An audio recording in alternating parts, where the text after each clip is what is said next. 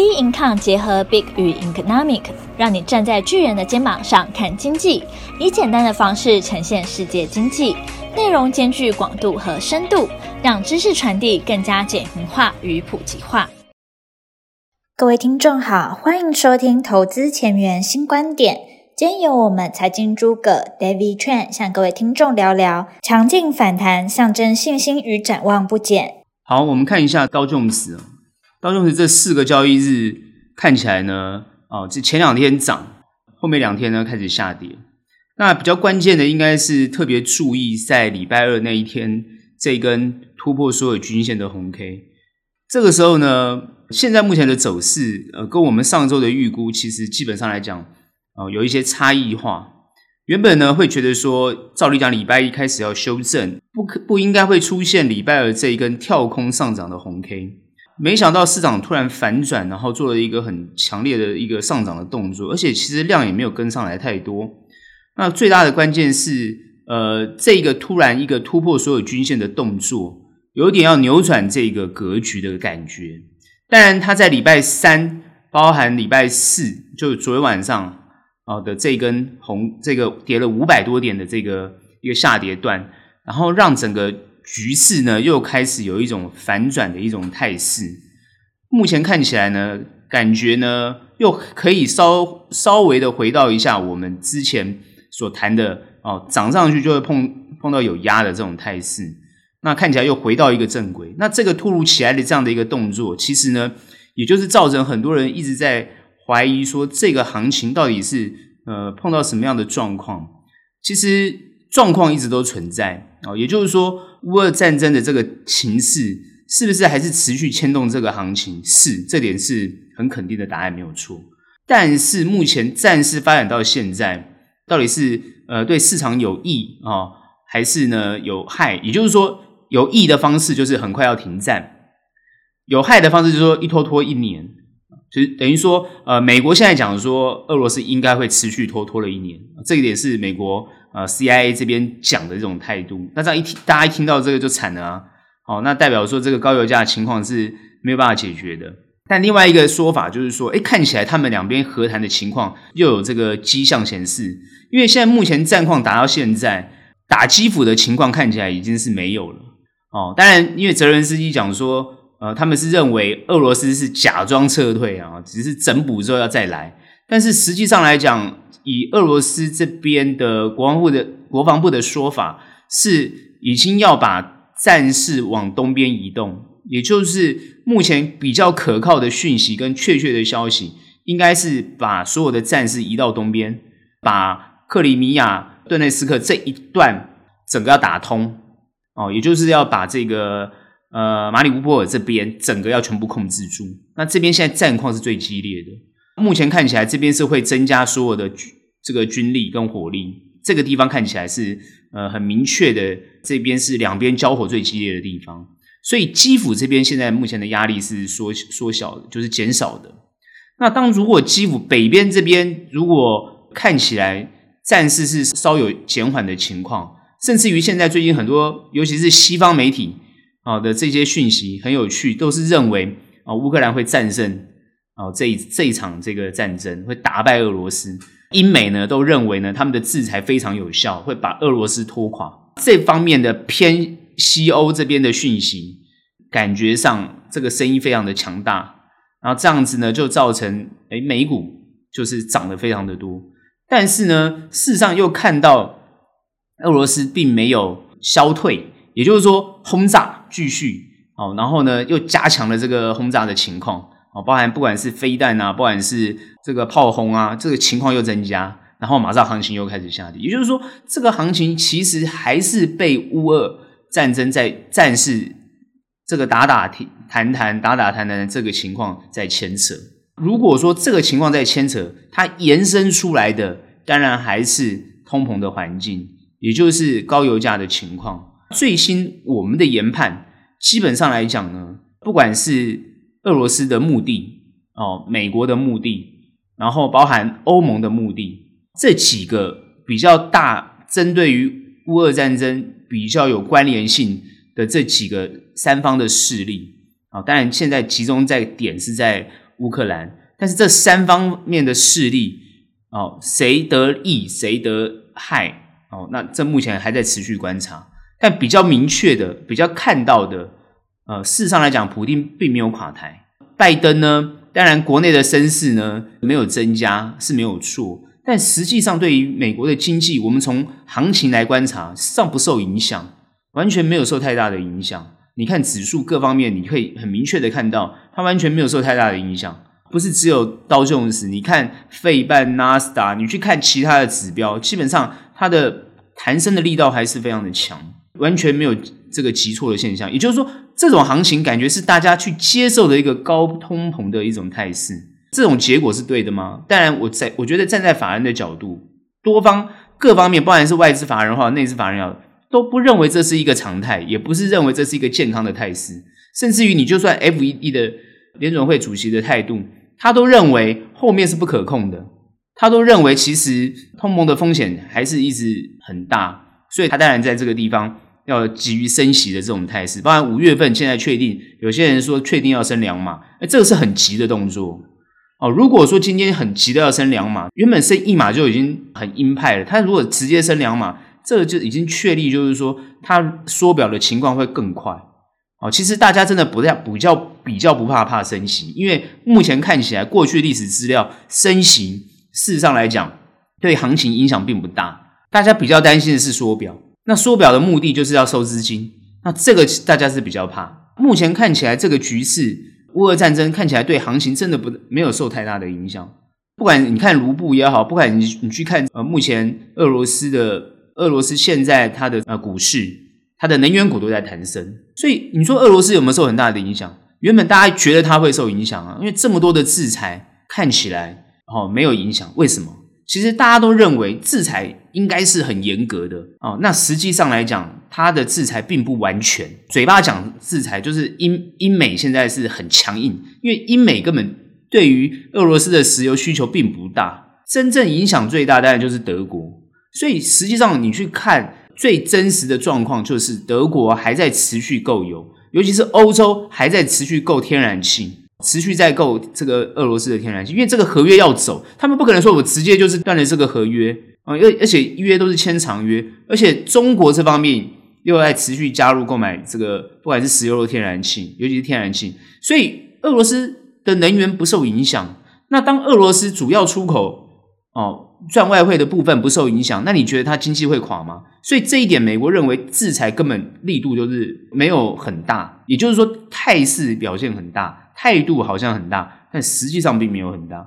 而且原本 SWIFT 的这个部分把俄罗斯很多银行都封锁，但实际上来讲，有两家真正在结汇的这个没有，并没有封锁，也就是他们还是在可以持续兑换这个，就是可以持续交易。最重要的关键是可以持续交易。那你现在封锁，不管是不让他黄金交易，然后你不让他石油交易，你不让俄罗斯哦这些寡头寡头的这些政治人物。或者是这些富豪全部都把它封锁，这些短时间的状况他们都不受影响。你封锁我没关系啊，你暂时封锁嘛，到时候我们停战，你不就是解解开了吗？那现在目前看起来，俄罗斯也是不断的跟乌克兰泽伦斯基这边抛出一种我们愿意谈啊，我们愿意谈，而且泽伦斯基也现在退让，就说好，我不加入北约，但是国土不能分裂。那这个现在关键问题就在国土上面了。哦，这国土的，就尤其是克里米亚，因为俄罗斯讲克里米亚哦必须归俄罗斯，其他的卢甘斯克跟顿涅斯克这两个他要独立，比如他们已经讲差不多，这个是不是可行？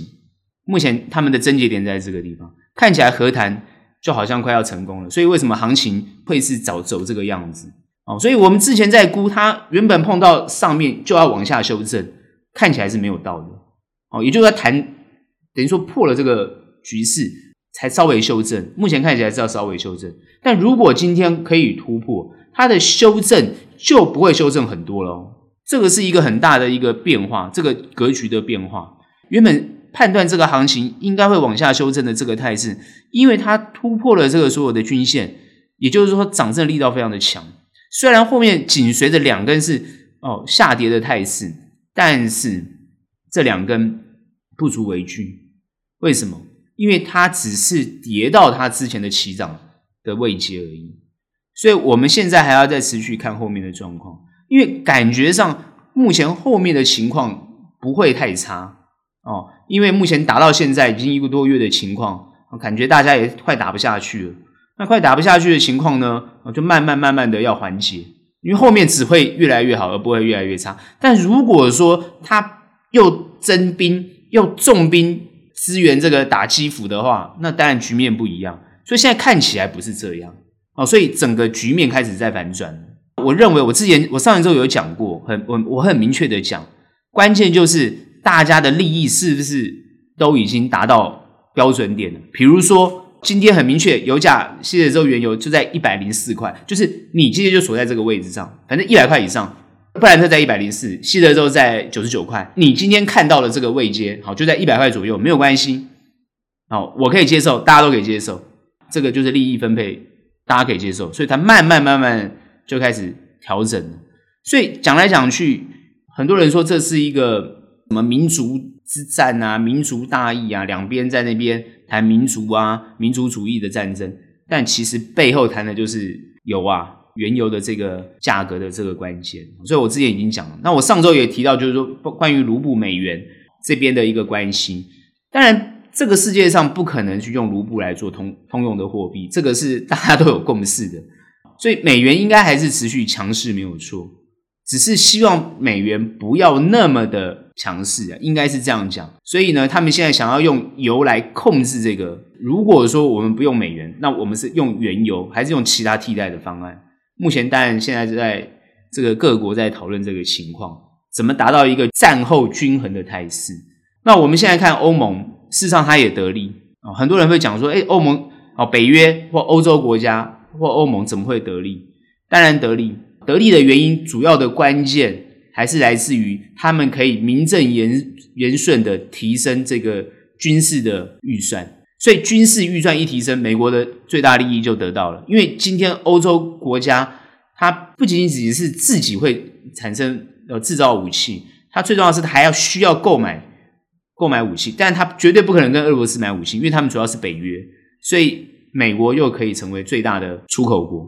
所以整个关键看起来对欧洲有益，对美国有益，那对俄罗斯也没有不利哦。所以看起来这场战争好像是非打不可哦，打起来大家都有好处，为什么不打？那很多人讲说乌克兰倒霉，其实你错了，乌克兰也得益。为什么？因为这一次乌克兰一战打下去之后，看起来乌克兰人民更团结，更清楚地区分出你是支持乌克兰，还是你是支持俄罗斯。你今天支持俄罗斯的，因为原本他们是一个两个种族混在一起的，那现在看起来就切割出来了，就是把这个东西更确立化。乌克兰这一仗打下去，能够存活下来的人，或是愿意敢打，然后愿意跟俄罗斯对抗的这一群人，他有可能就是哦未来领导着乌克兰走下去的一个正式的一个团块。我目前看起来，这这也是有利的。那你说到底对谁不利？当然就是那些倒霉的，不管是死伤的士兵，或者是啊、呃、死伤的人民。那因为重建啊，那些东西都很容易的，那个只要金援啊，因为现在各国国家都捐钱给乌克兰去重建，这些东西都小事啊，主要是人命啊，不要死伤太多，都可以再慢慢恢复。所以看起来俄罗斯有利，油价涨到这个位阶，然后呢，美国有利，欧洲国家也有利，乌克兰也没有什么损害。诶，那这场仗不是该打吗？对啊，所以你看整个国际的这个资金的行情，或者整个这个国际的这个哦股市的变化，它就从跌不多，后来就慢慢开始弹升。而且最重要的一个解读就是说，如果这个战事是这样的一个情况，通膨还是存在，那怎么解决？如果通膨没有解决，那问题还是存在，因为现在大家大家担心的不是这个场战事，而是这个战事背后所带来的这个高通膨。所以目前看起来，就是美国联准会怎么用力的，因为它很鹰派嘛，它就是要用力的去解决通膨的问题，所以带动的全球各个国家也要认真的去面对通膨的问题。过去以往解决通膨的方式，当然就是呃在市场极力收资金嘛，哦，过去极力收资金的情况，不管是升息也好，或是或是收缩资金也好，然后呢想办法把这个物价压抑下去，然后又不希望造成这个通货紧缩的这个情况。那过去以往都是用这样的方式来解决，那现阶段是用什么方式来面对、来解决？因为大家最担心的就是经济衰退的这个情况。那怎么样维持经济不衰退，又可以维持不要造成通膨的问题？哦，所以这个就是他们现在各个国家在解决的。但目前看起来，这个解方也不难，整个节奏都在进行中。所以整个后面的局势到底会不会对于经济的损害会产生很大？上周我谈问题，呃，应该没有解决，但这周看起来，慢慢慢慢的，我觉得它有解决的方式，哦，已经有很多的方式出来了，所以很明显就反映在这个行情上面，啊，但另外为什么会推升这个行情？但现在目前来讲，法人的看法都还是比较保守，我觉得目前对啊，因为法人看的不是只有单纯的乌俄战争。反而最担心的还是通膨所造成的经济衰退，所以目前的资金配置都还是比较偏保守。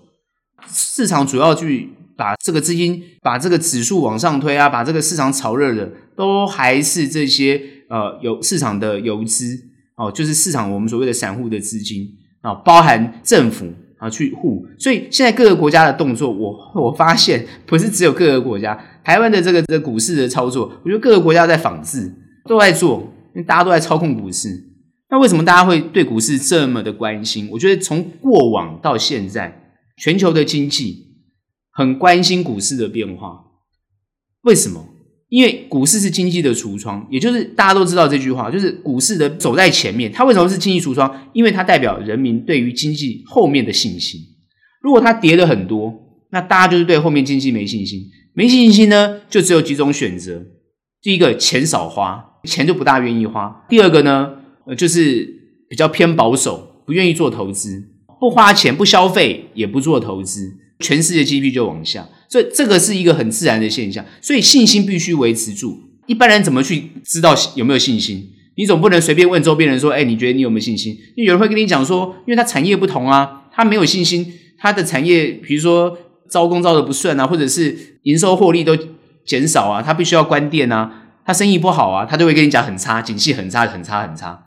那他跟你讲很差，那有些的景气就会好，比如说外销就会好，所以均衡起来其实并没有差。所以很多时候对于这种经济的表现，你不是问周边的人，也不是你自己的感觉。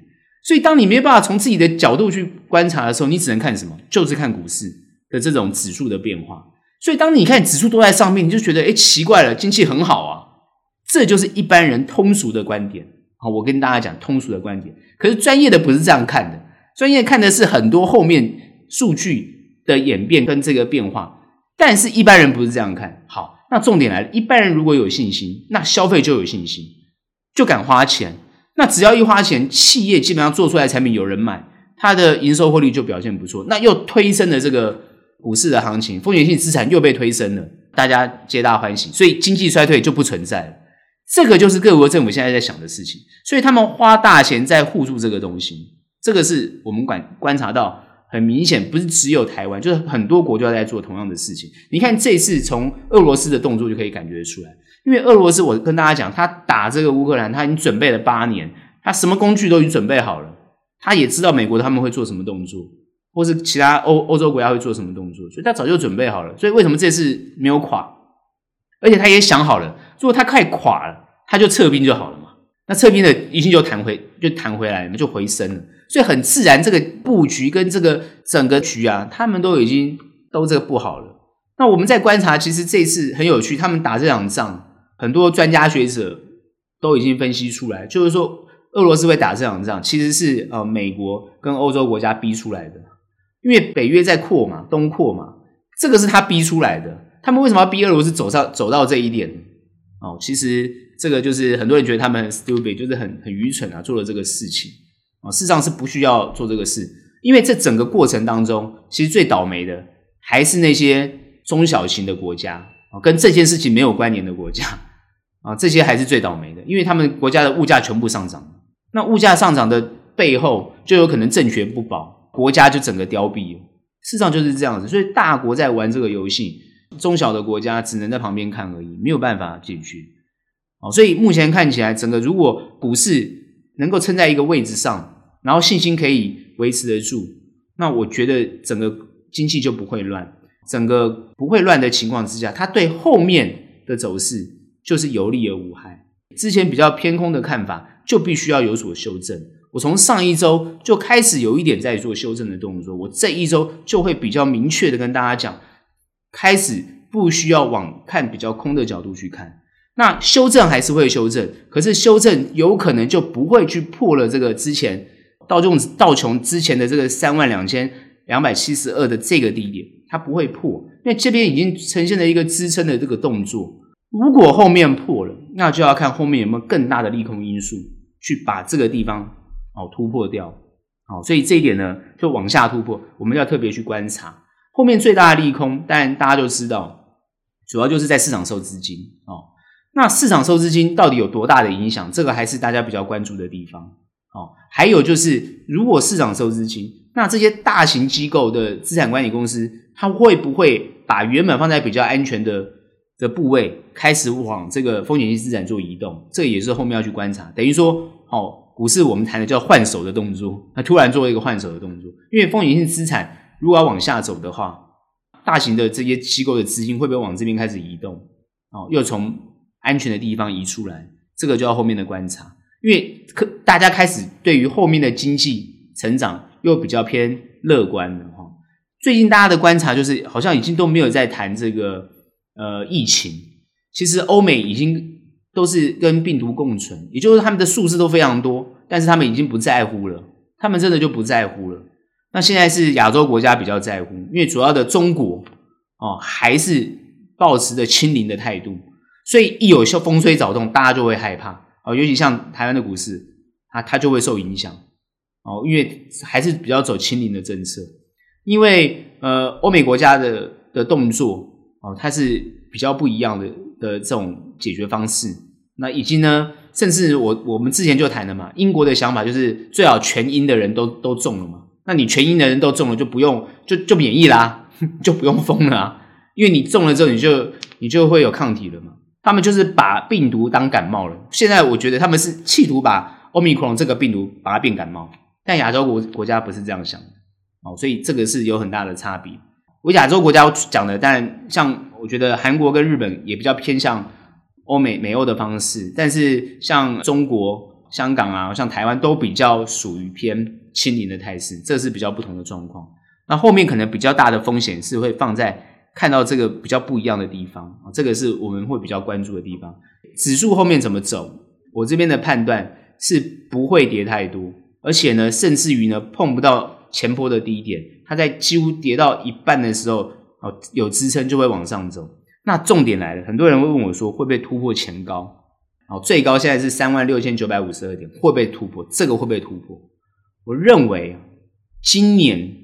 哦，如果后面的问题看看看这个局势慢慢转变的话，原本我认为今年看不到，但现在我的态度会稍微有点转变，我又觉得有可能今年它会突破，只是时间点的问题。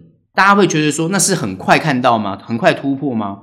其实不会，因为你后面今年还有这个六次的升息，然后市场收资金的动作还在做，我认为它不会这么快，但是。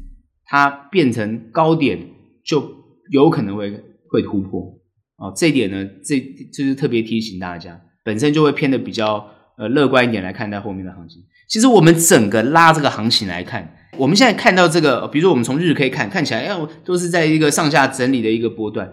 你如果把它拉得更长来看，其实整个美美国股市，尤其是道琼斯，是在一个很高的位阶。各位要注意观察，它是在一个很高的位阶。它现在是在三万多点，各位，三万两千多点跟三万六千多点，其实它们中间差了四千多点，其实那是不大的，四千多点并并不大，而且它的这个间距是很小的，所以我们觉得在这个关键点上来讲，其实不能看太空，做空的那可能要特别注意，要特别小心。当然，很多人会讲说，那跌会跌什么？所有高估值的。因为收资金的状况，高估值的，我们的看法还是没有变。高估值的还是要特别小心，会被修正。但是因为最近我们看到像特斯拉啊，哦，像这个苹果涨得非常的多，好，这应该不是说涨非常多，应该是说它从前面跌下来之后，现在回升很多，应该这样讲，好，很陡峭，连十几涨。你看这个 Tesla 也都在高档，也在它现在的高位阶里面，在那边整理盘旋，也就是它没有跌很多，它每次跌了就有人支撑它，所以这一点是一个呃，很多法人看起来觉得这些比较估值过高的。大家觉得奇怪，在这个点上怎么会会有这么大的支撑？那我之前已经分析过了，这么大的支撑，当然就来自于投资人对于市场上的信心。哦，我们很明显的观察到，投资人对于科技类股的信心还是非常的强烈。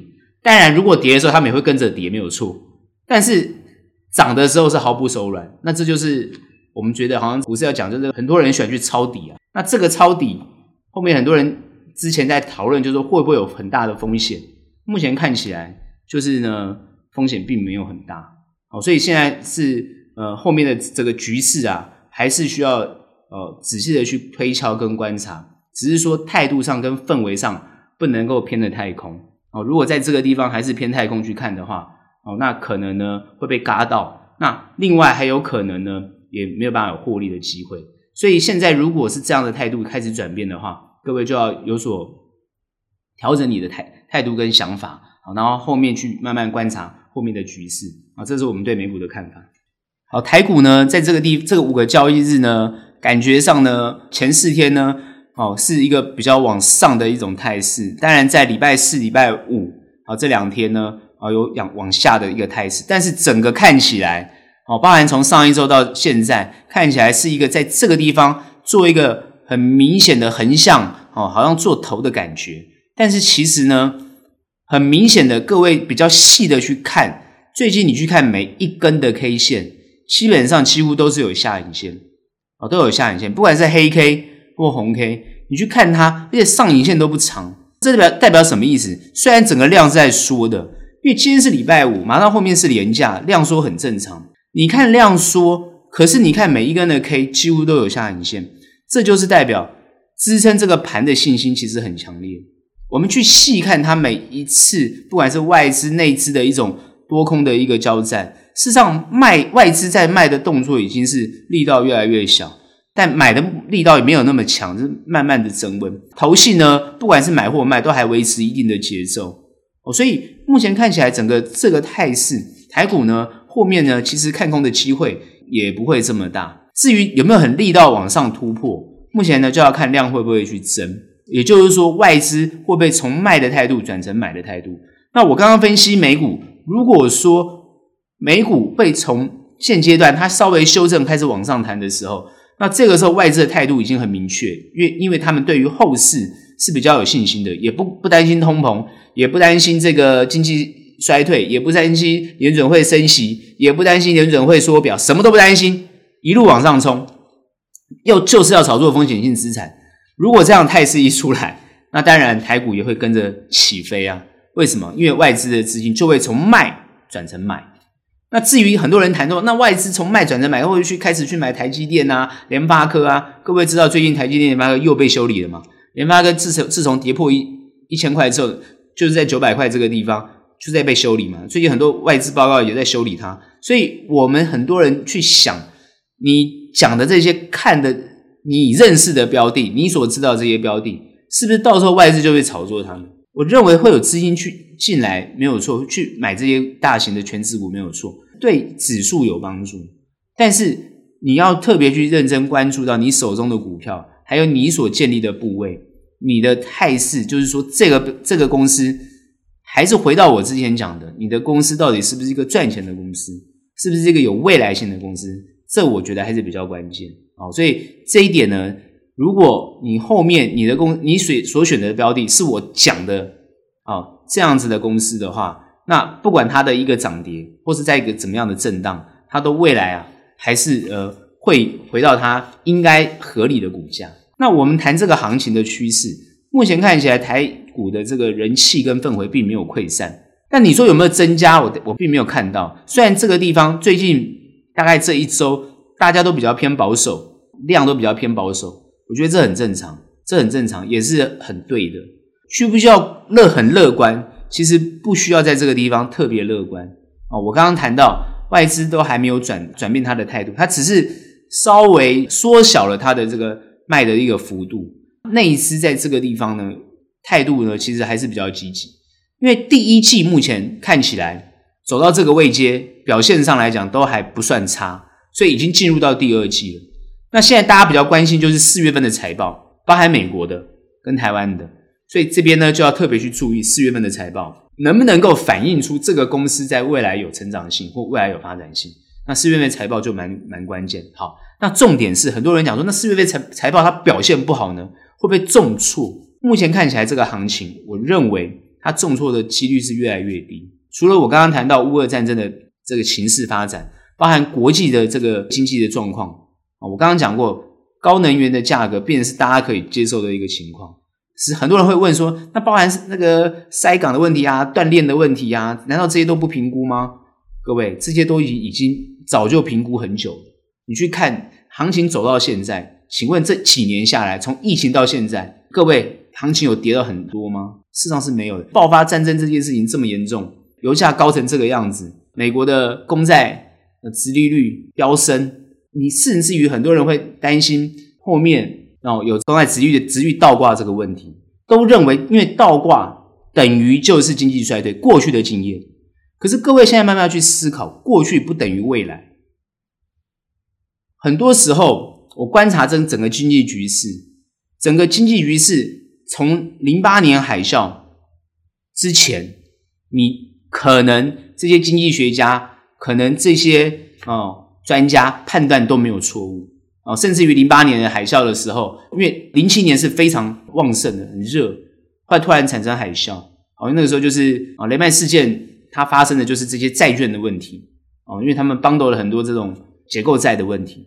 哦，那创造了出这个很大的这种利空的问题。这些问题，大家很多现在专家细细去分析，零八年之后的整个行情走了一个一大波段的大行情，走到现在，各位去好好反思。就在这个过程当中，你要从零八年看到现在，过去的经济理论是不是在现在已经慢慢有所不同？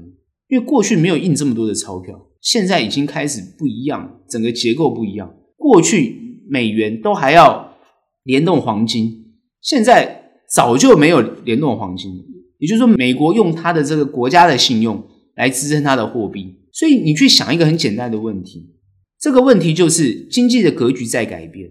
所以你会发觉这个行情不可控，就是你会预测越来越失准，因为你拿过去教科书的东西来预测未来是没有办法。所以这一点必须要让大家去慢慢明确的知道，预测的失准在很多时候，尤其在现在，包含未来，你失准很正常，真的未来变得很正常哦，就好像气候一样，因为现在气候变迁嘛，大家都知道整个地球的温度上升两度啊，越上升越多度，然后这个地球温室效应就非常严重。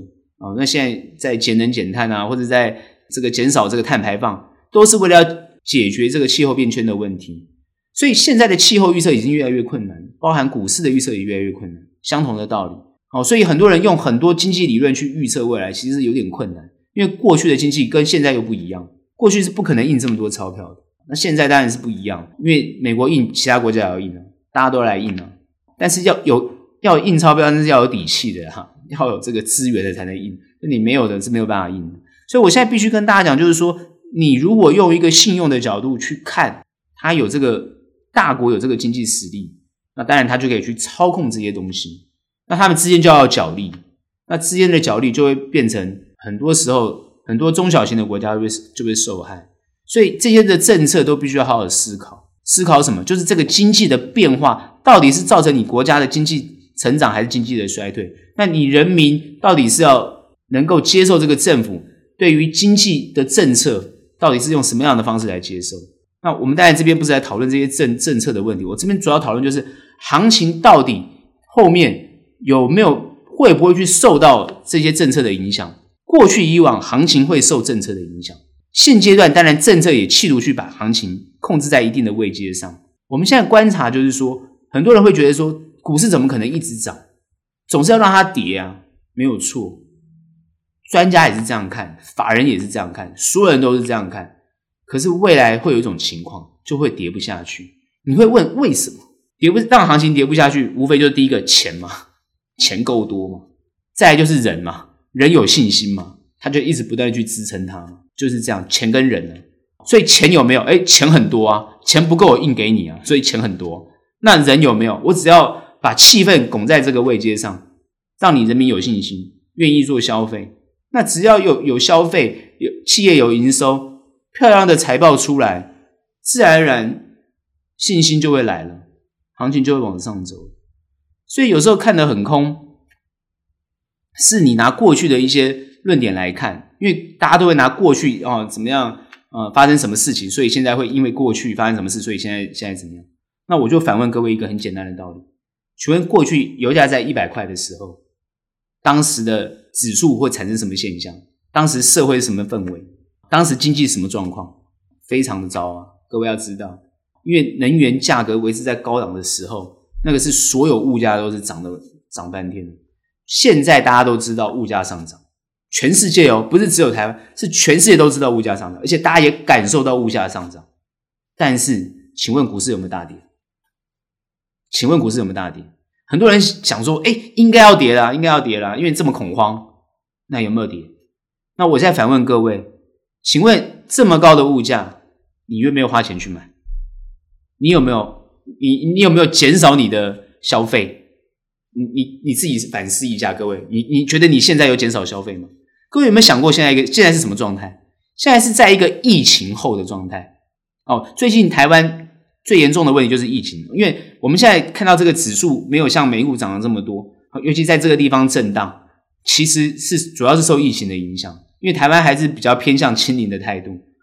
可是我认为中央疫情指挥中心，尤其像陈时中，你现在去观察他。他慢慢的要让大家去接受，每天比如说就是八十几个、几十个这个案例，让大家去慢慢接受这个真实的数字。因为大家都知道 Omicron 会突破这个疫苗嘛，大家都知道，没办法，因为很难控啊。可是他们现在还是尽可能，我看最近什么哪个学校又怎么样哦，就马上圈起来要筛检，马上圈起来要筛检。对，现在是尽可能去努力在做这个事情，但是慢慢会去接受这个。